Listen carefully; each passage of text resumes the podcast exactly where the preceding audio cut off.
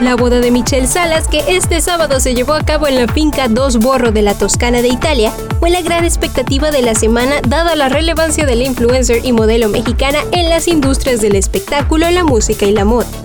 Otro de los temas era si Luis Miguel asistiría a la boda de su primogénita y se confirmó esto a través de videos que circulan en redes sociales donde se reporta su llegada en helicóptero donde fue recibido por su hija bajo un fuerte dispositivo de seguridad acompañado de su novia, la diseñadora Paloma Cuevas. La gran incógnita es si el intérprete de la incondicional entregó en el altar a la empresaria o tan solo fue su mamá, Stephanie Salas, como inicialmente se tenía previsto.